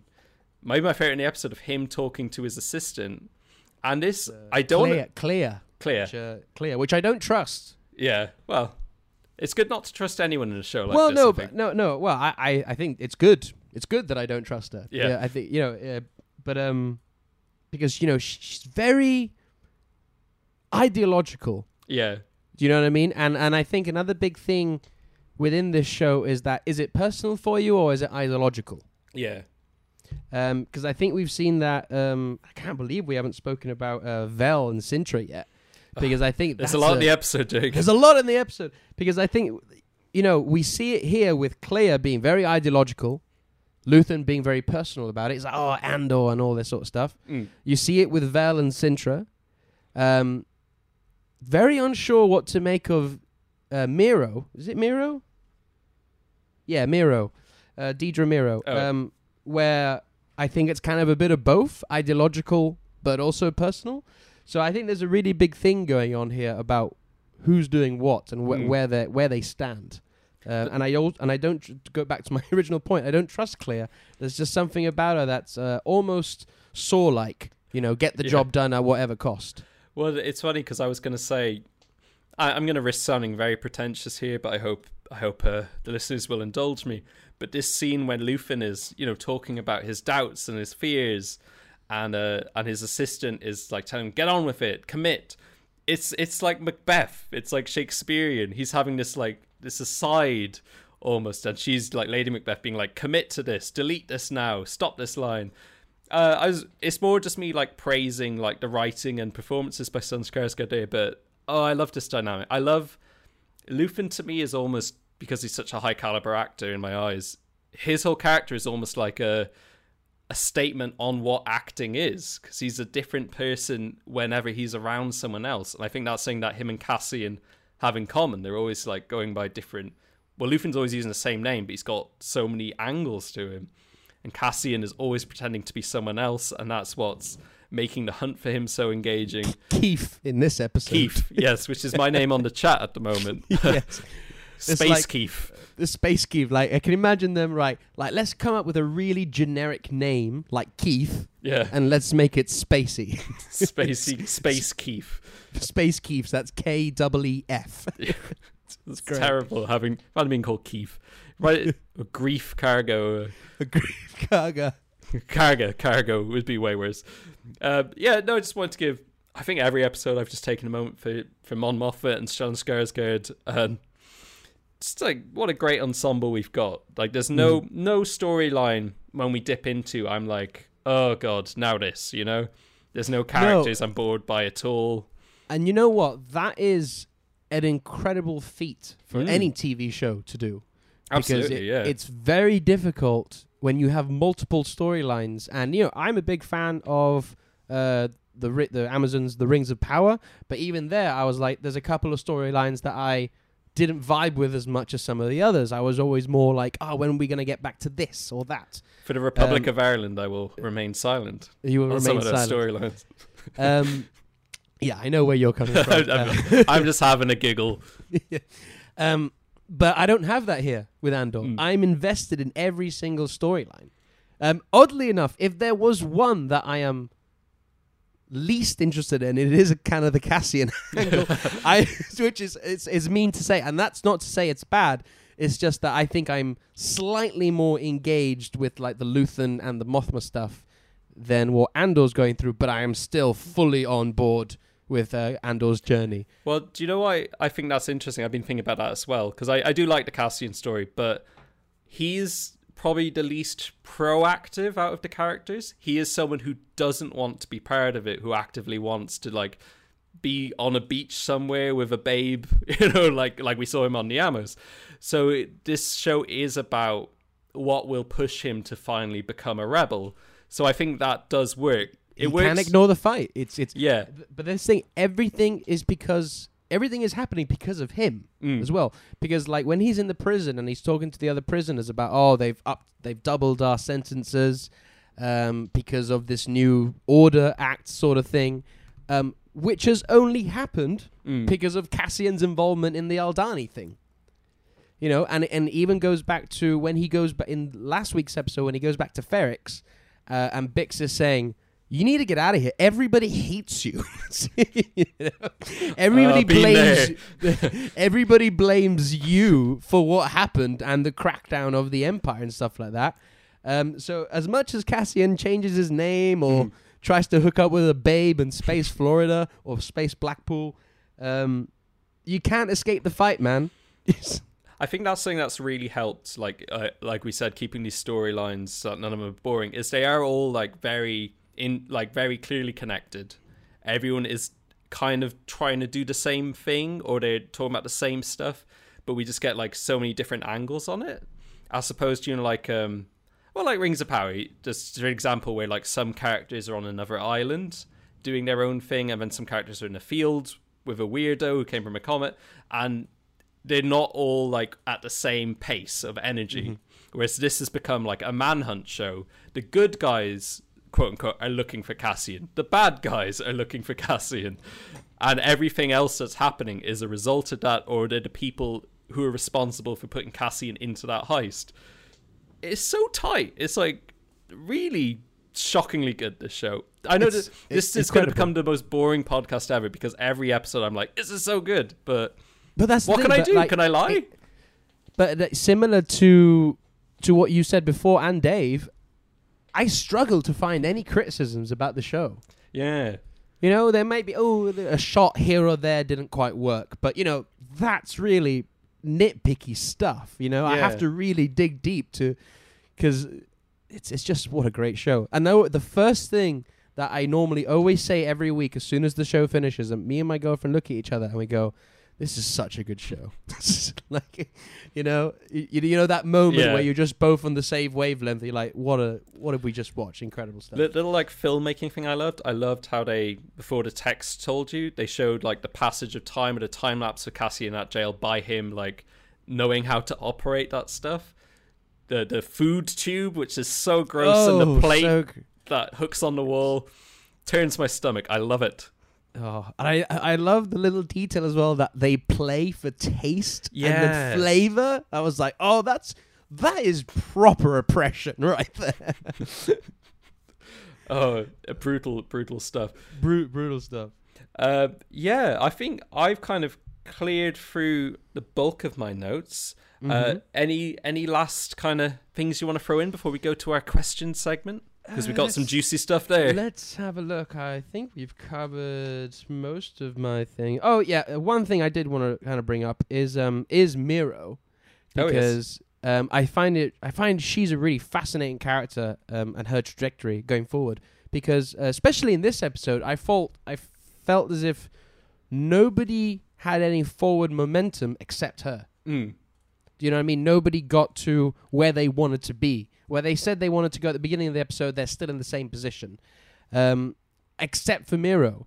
And I think there's something really interesting what they've done with this character, where you know her ideology, you know she's a bad guy, but you're rooting for her at the same time because she's also going through a lot of issues in the workplace. You know, um, I think it's kind of really upfront that there's this uh, message of you know sexism in the Mm. workplace. You know, there's, there's a, it's quite clear that she's the only woman in that circle of old dudes. You know, in the ISB, and that she's having to fight to get her voice heard and stuff like that. And I, I it's and it's the the idea of is it personal, or is it ideological? I think it's really fascinating with her because I think she's coming at it from both angles. I think she truly believes in the empire and what the empire stands for and all that sort of stuff. But I also think there's an element of like I just want to do the best that I can do. She's already had one one over on Blevin, um, and now she's ha- trying to do one on, on a bigger scale. You know, impress Yularen and Yeah. stuff, all that sort of stuff.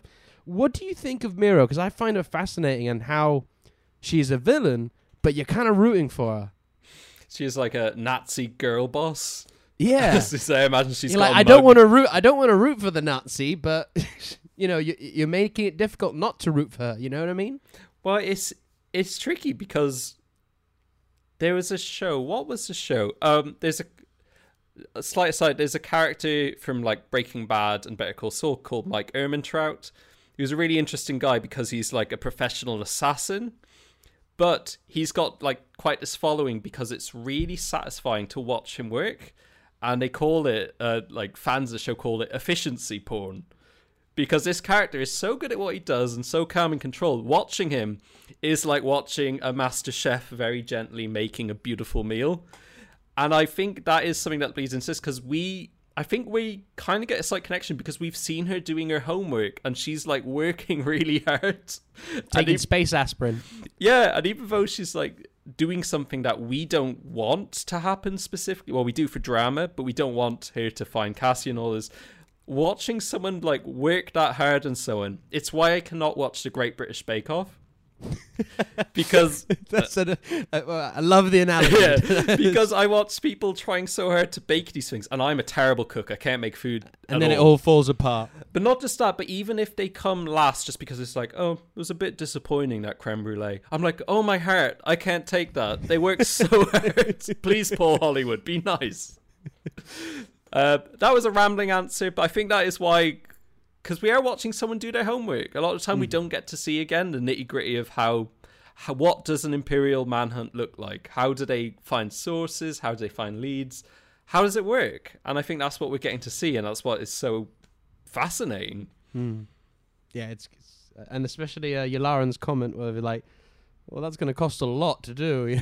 it's all about cost. Uh, It's all which about I find, budget, yeah. Yeah, which I find fascinating because that's kind of what it's again. It's um, the emotional canon, thematic canon to the Bad Batch. Mm. You know, and how Tarkin was like, "Oh well, we can't keep paying for clones. That's really expensive. Like, we we got to recruit people now." You know, I love that it's so this tyrannical empire rule, ruled by an evil space wizard can also be incredibly mundane.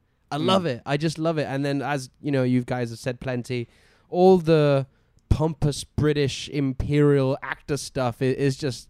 I love pompous British imperials. I don't know what it is. I really don't know what it is, but I just love these guys. And um, we got Grant, you know, the Grand Maester Imperial over, over there. Uh, what's uh, what's his um, name? Partagaz. Oh, Partagaz, yes. Partagaz, great name as well. Great. Um, Great So, character yeah. too. I like that he's become like he's the one sticking up for in meetings now. He's like, oh, you know, I believe her. You know, yeah, yeah, it's interesting. And I also like his line of like, "The little we know is troubling." yeah. oh, great stuff. Um, oh, oh, damn! I, I thought of something I was going to bring up there, and it's just gone out of my head.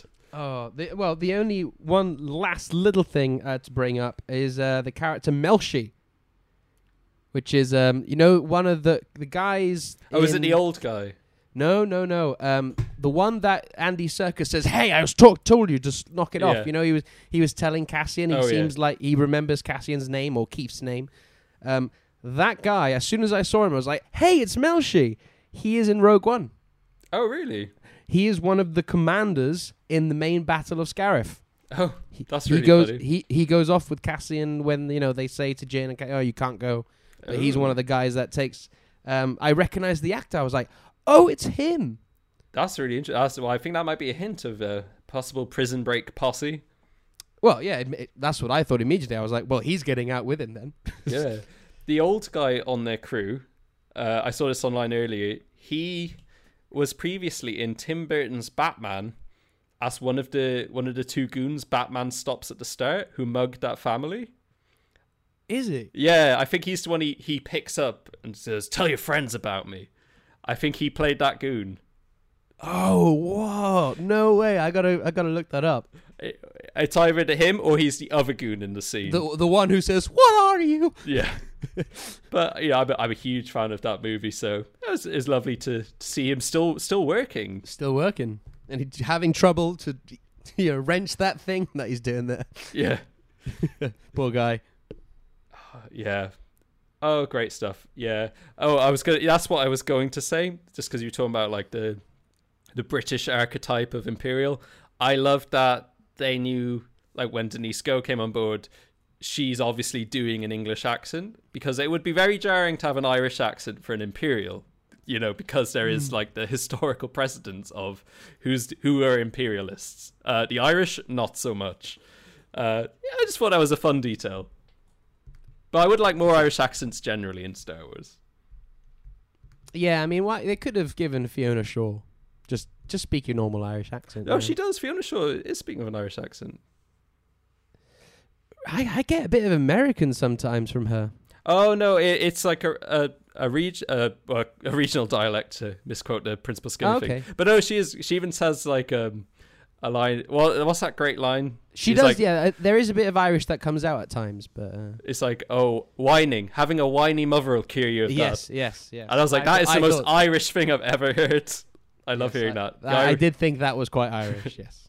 But anyway, um, yeah. So now that we've we've covered the Irish question, uh, the Irish job. the Irish job, will we go into our question segment, Jake? Ooh, excited! I because I don't know these. Well, I know one of them, but I will start with the one you know. So uh, this is from uh, a young man named David Osgar. never Uh, heard of him. No, he's a mysterious fellow. Uh, he asks, uh, by holding back on the space slash fantasy elements, uh, brackets being un-Star Warsy, Hmm. especially elements like aliens and elaborate characters. I presume he means elaborate in appearance. Uh, does the show become embarrassed of itself? And um, this is kind of something we covered up top, in a way, with like the the Force and the Jedi and stuff. And I was, I'm curious, what do you make of that, Jake? Is it embarrassed of itself? Uh, no, I don't think it is. I think the, I think maybe the question is it embarrassed of Star Wars? Is maybe the more angle, which I don't know. Like, um, you kind of have to ask Tony Gilroy in a way because I, I don't think it's embarrassed of itself in the show that we're watching. I think every they're taking everything very seriously, um, and even the stuff that is outlandish, you know, they're having fun with it a bit. You know, we do have B2 Emo, this little dog-like droid that's like That she her, her, her, her, knee, like you know, Yeah. and all this sort of stuff that get, gets peed on. uh, and we do have some of the spectacle, especially with that the eye episode, you know, yeah. with tie fighters and heists and all these sorts of things that we associate with Star Wars. Um, n- no, I, I don't think they are embarrassed of itself or of being Star Wars. I just think this is Tony Gilroy's version of Star Wars, and he's bringing his flavor, his interests to this larger story. I think if he was, I think if he was embarrassed of Star Wars, he would have done the reshoots of Rogue One and not come back. You know, That is true. So, so I think it's interesting that he has come back, and I, I think it's it's a different take of Star Wars, but at the same time, it's still got everything that Star Wars is about.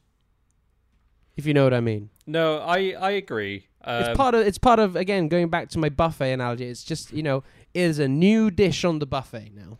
mm. Or it's like, oh, I really want that dish, but I can't really handle all that red onion right now. Could I have it without the red onion? So this is like There we go.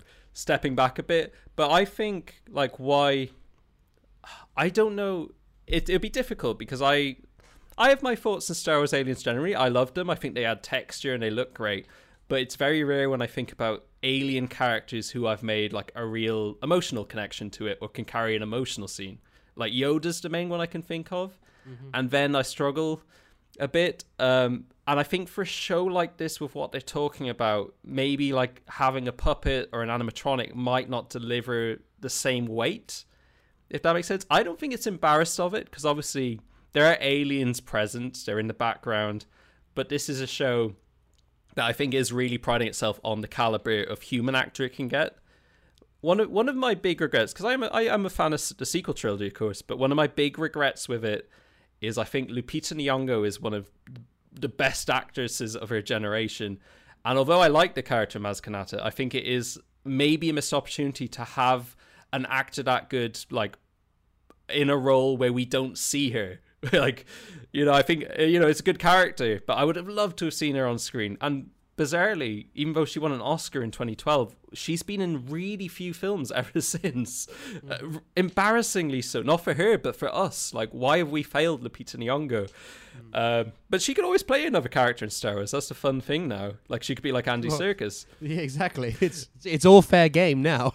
Yeah, so I, d- I don't think it's Star Wars being embarrassed of itself because I think if it was embarrassed of itself, it would it would almost have to reboot itself mm-hmm. if that makes sense. It have to like destroy the iconography, and you can't really do that, you know, because oh, I think we talked about in early episodes. It's like, oh, it's going to be weird when stormtroopers show up, and it was at first because there's a slight tonal change to how we're used to seeing them, but I think now it's just come back fully full circle.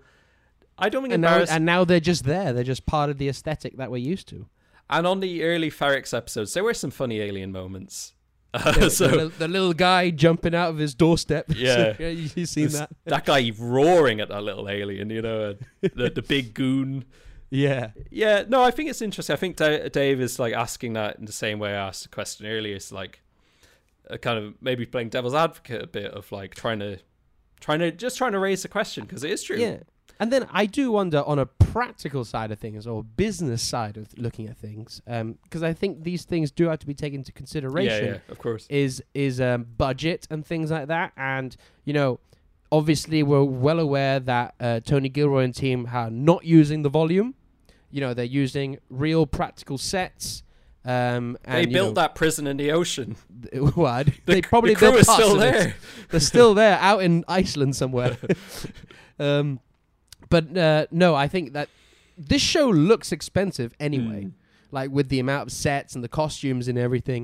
So I just wonder if it was also a case of like, you know, balancing the budget of like, well, we want to build these sets, so we're going to have less money for alien designs and costumes and things like that. It, it's Um, very because- similar. Sorry. Because- I was just saying because the volume, um, again, it's a it's a wonderful tool, and I think when used effectively, it's fantastic.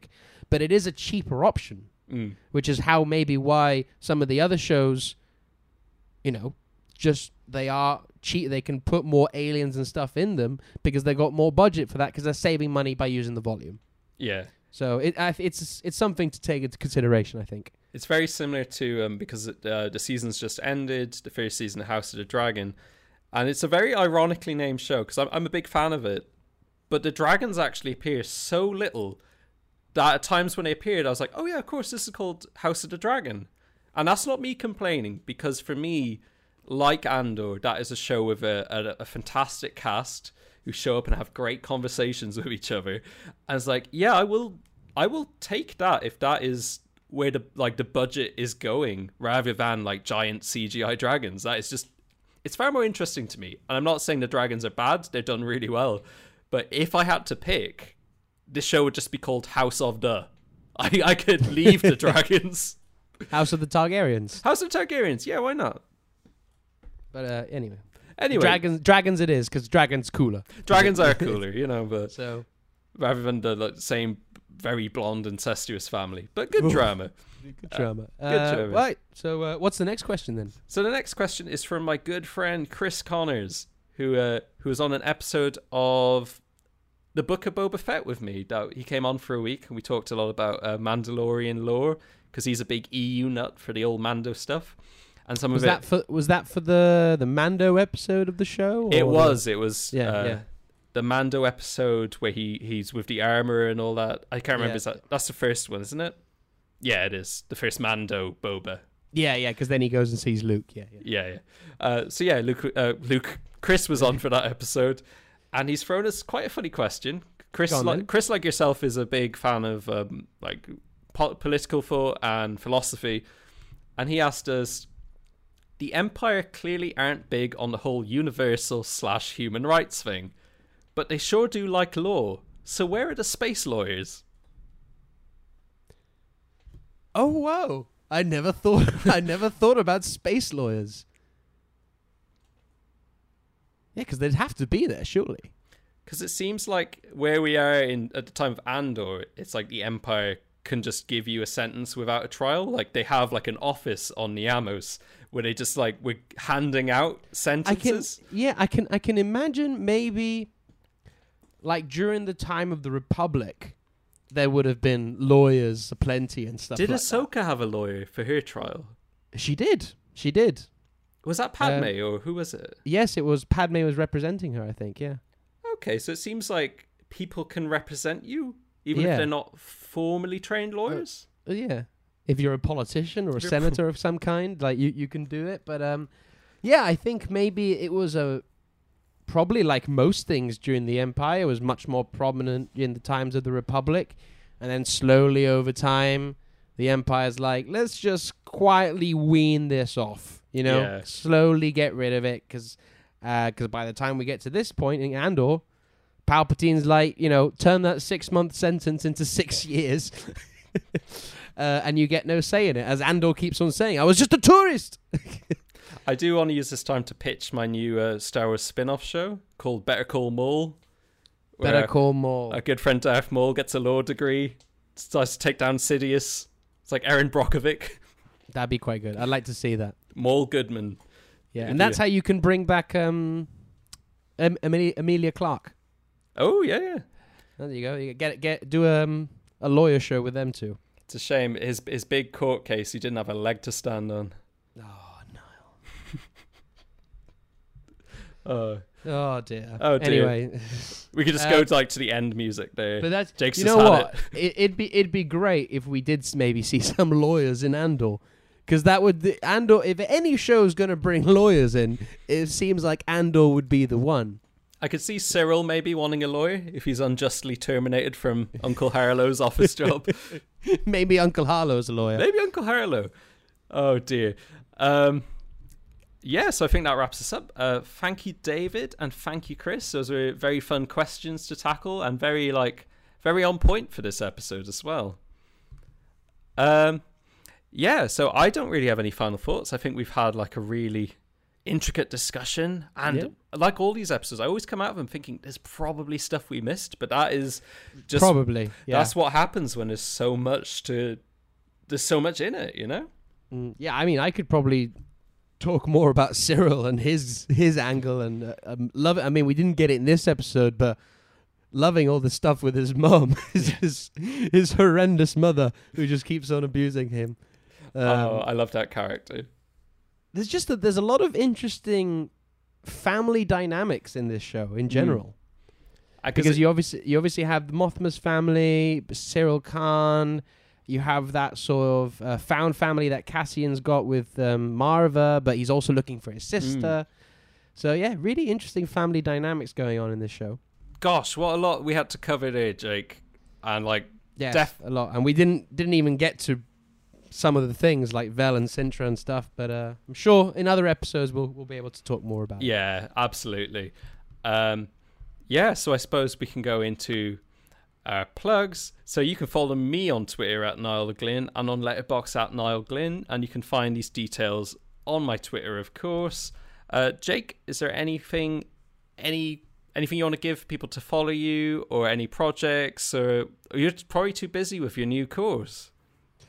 Yeah, there's nothing major in the works at the minute. Um, you can follow me on Twitter at Sweaty Jake uh, is my handle. Although I've just taken a break from social media in general. I haven't really been on there for the last couple of weeks. Uh, I was a bit. I just need to just stay away from it all, you know, because it wasn't really doing any wonders for my mental health. So I thought I'll be back at some point, but uh, I'm just taking an extended holiday from social media. Well, Jake, so- I don't know if you've heard the news about Twitter, but I don't. I don't Oh, know if it's worth coming back to. Uh, yes, I have heard the news about Twitter. um, we'll go too into that. So, um, if you've got nothing to plug, though, how about do you want to give any recommendations? Anything you're reading or watching outside of Star Wars? Obviously, don't recommend Andor because we just did that for like two hours. Uh, I, you know, I, will I'll give you people a book recommendation because it is the month of spooky. Ooh, We are in spooky season, uh, and for this is oddly enough for the first time I've actually ever read this book, uh, and that is Bram Stoker's 1897 Dracula. ooh, Yeah, man. Um, as an Irishman yourself, Mm. you can, uh, you know, Bram Stoker. Um, you know, I've loved vampires my whole life. Loved Dracula. Watched a big lot of the films and stuff. Uh, been a big fan, but I've never actually taken the time to read the original book. uh, and I have to say it's an incredible book. Like it's actually better than I thought it was going to be. Really gripping, really like suspenseful. Um, Dracula's not the main character at all, which is great. uh, he's barely in it actually, Mm. but it's more the characters around him and how they react to him and stuff. Uh, I think it's fantastic, and I think um, also if you think you know who Dracula is and all its strengths and powers and stuff like that, you'll know some of them, obviously the the big famous ones. But read the original novel, and you'll actually be pleasantly surprised at how different modern versions of Dracula's to the original. So that that's my uh, that's my sort of recommendation of the week is the Dracula book. Oh, that's cool. That's that's a good timing for one. And it's getting colder now, so even if you don't read it around Halloween, it's fun like reading kind of spooky books when it starts to get cold. Yeah, man, and Yeah. just the the autumn season in general is a spooky season, as I call Oh, I love it. I love it. And um, I'll just give throw out a quick recommendation as well because weirdly I recommended it to an old friend of mine earlier today. He messaged me out of the blue saying, "No, what's some like good old horror movies I can throw on that I haven't seen?" And I would recommend uh, Nosferatu, the vampire. The uh, but I'm not going to do the original. I'm going to do the Werner Herzog the one. Werner Herzog one, which uh, I actually prefer. I think it it's a very beautiful, beautifully made thing. I think uh, Klaus Kinski, who's obviously a real was a real life lunatic, but brings so much pathos to the role. Uh, and and of the amazing Bruno Ganz in the lead. Werner Herzog, you know, obviously he's if you've listened to the show since we've done the Mandalorian recap stuff, big Werner Herzog fans around here. Uh, yes, we all are. I hope he gets back to some fiction films soon because oh, he's so good. Uh, I'm hoping. I, I'm genuinely hoping he pops up in Andor. so am I. Give him some meat to like really chew into. I think I was I was talking to Richard about it. He was in that um, Tom Cruise film Jack Reacher. oh yes, yes. He, he talks about eating his Talks fingers Talks about eating his fingers. Shows up for what like barely like three scenes maybe in the whole movie and steals it. Amazing. Well, that's what he does. That's what he does. Should have been a Bond villain at some point. Hopefully, we still have time. Maybe it's it's never too late. It's never too late. So, uh, Nosferatu the Vampire, if people do want to watch it, there is like a low res version on YouTube. YouTube is a great resource for older films because sometimes the copyright people just don't care. Like, if if you like Soviet era films, they're all free on YouTube. Or they're archived officially because they belong to the people. So, uh, Yeah. Well, and the original Nosferatu as well is public domain, I believe. It is, now. yeah. Is it?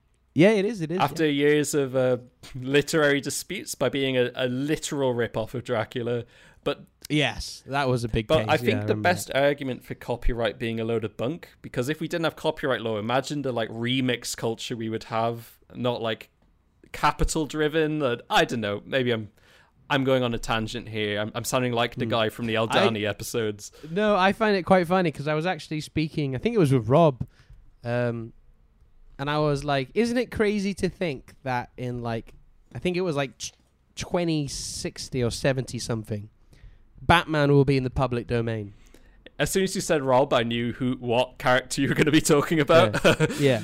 but it's true. Like uh, that's so interesting. Yeah. So like we we might be alive to see a, a public domain Batman film, not produced by Warner Brothers. Well, you know what? I think it would be cool as hell. Let people have a go. Yeah. Hey, Kevin Feige, make your Batman movie. make your Batman. Imagine how vindictive that would be. Well, he he still has to make his Star Wars film. Come on. Well, it's a alleged Star Wars film. I.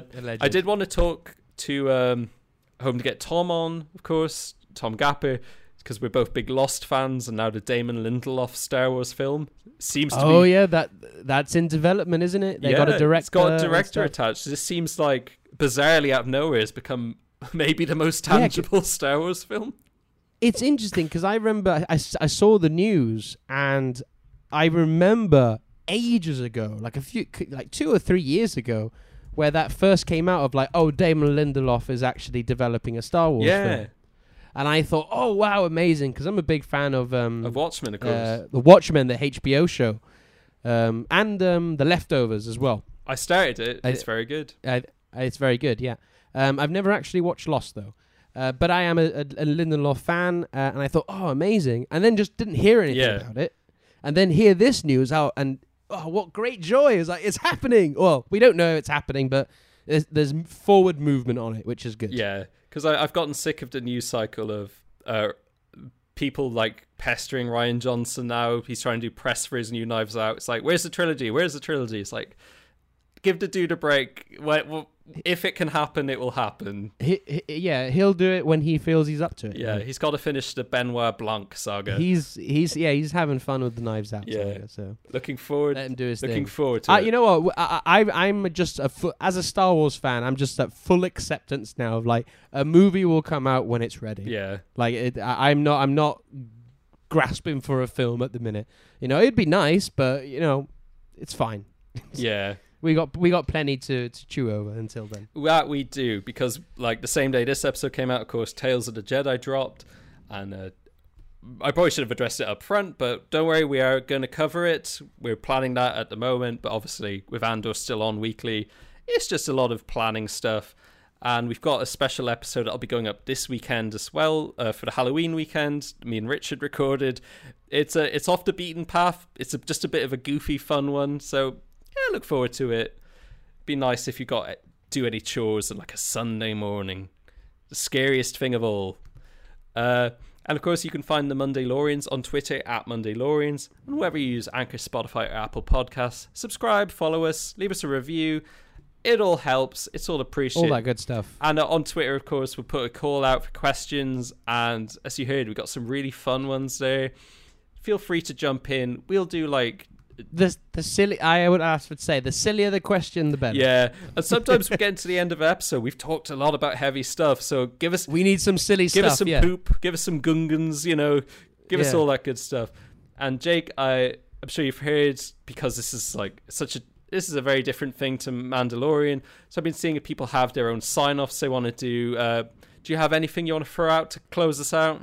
I'm trying to think. Uh, charity starts at home. Charity starts at home. That's at home. Goodbye, everyone. Thank you.